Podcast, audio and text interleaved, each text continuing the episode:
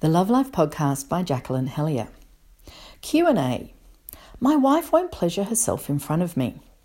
From my column in Body and Soul. A reader writes in, My wife and I have been married for 10 years.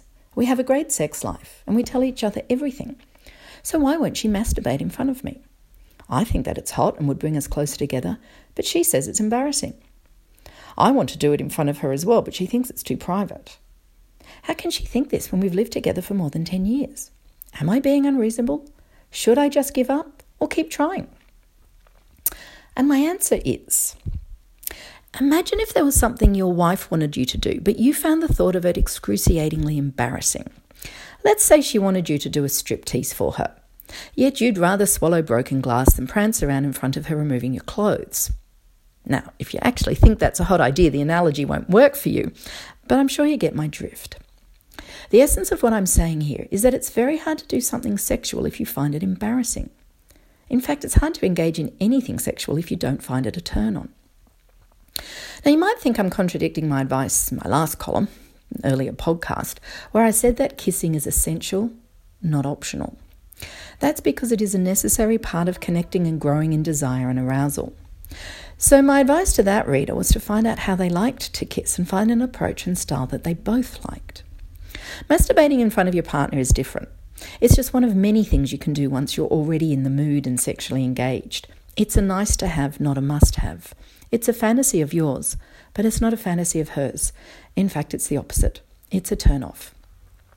Does that mean you should give up? Not necessarily. There's more to explore here to see if you can entice her into joining in with your fantasy and finding pleasure in it herself.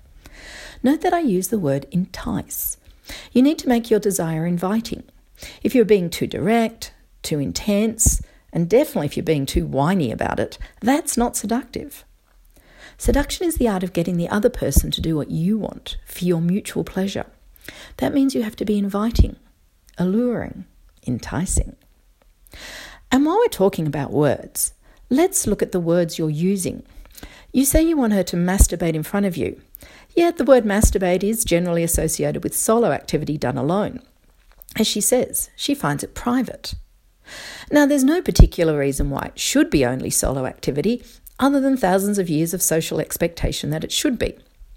Add to those thousands of years a belief that masturbation is somehow wrong and shameful, you can see why a lot of people still have negative associations with it and why it might feel weird and embarrassing to do it with a partner.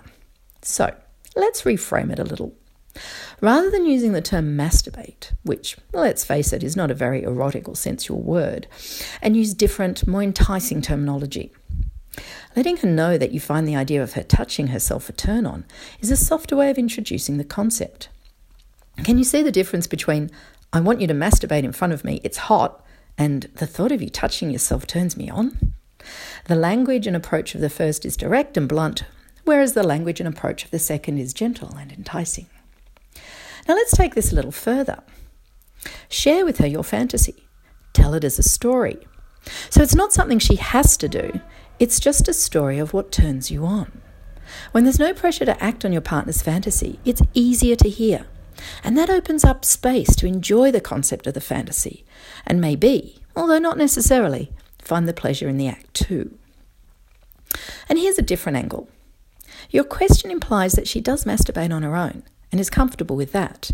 The problem is that she doesn't want to do it in front of you.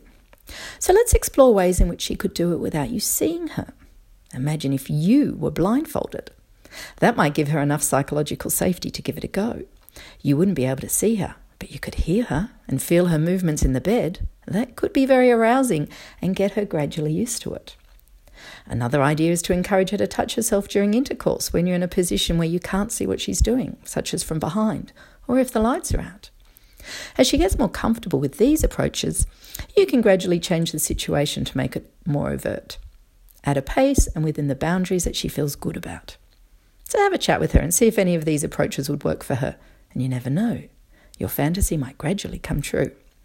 And if it doesn't, well, there are plenty of other ways to enjoy sexual pleasure together.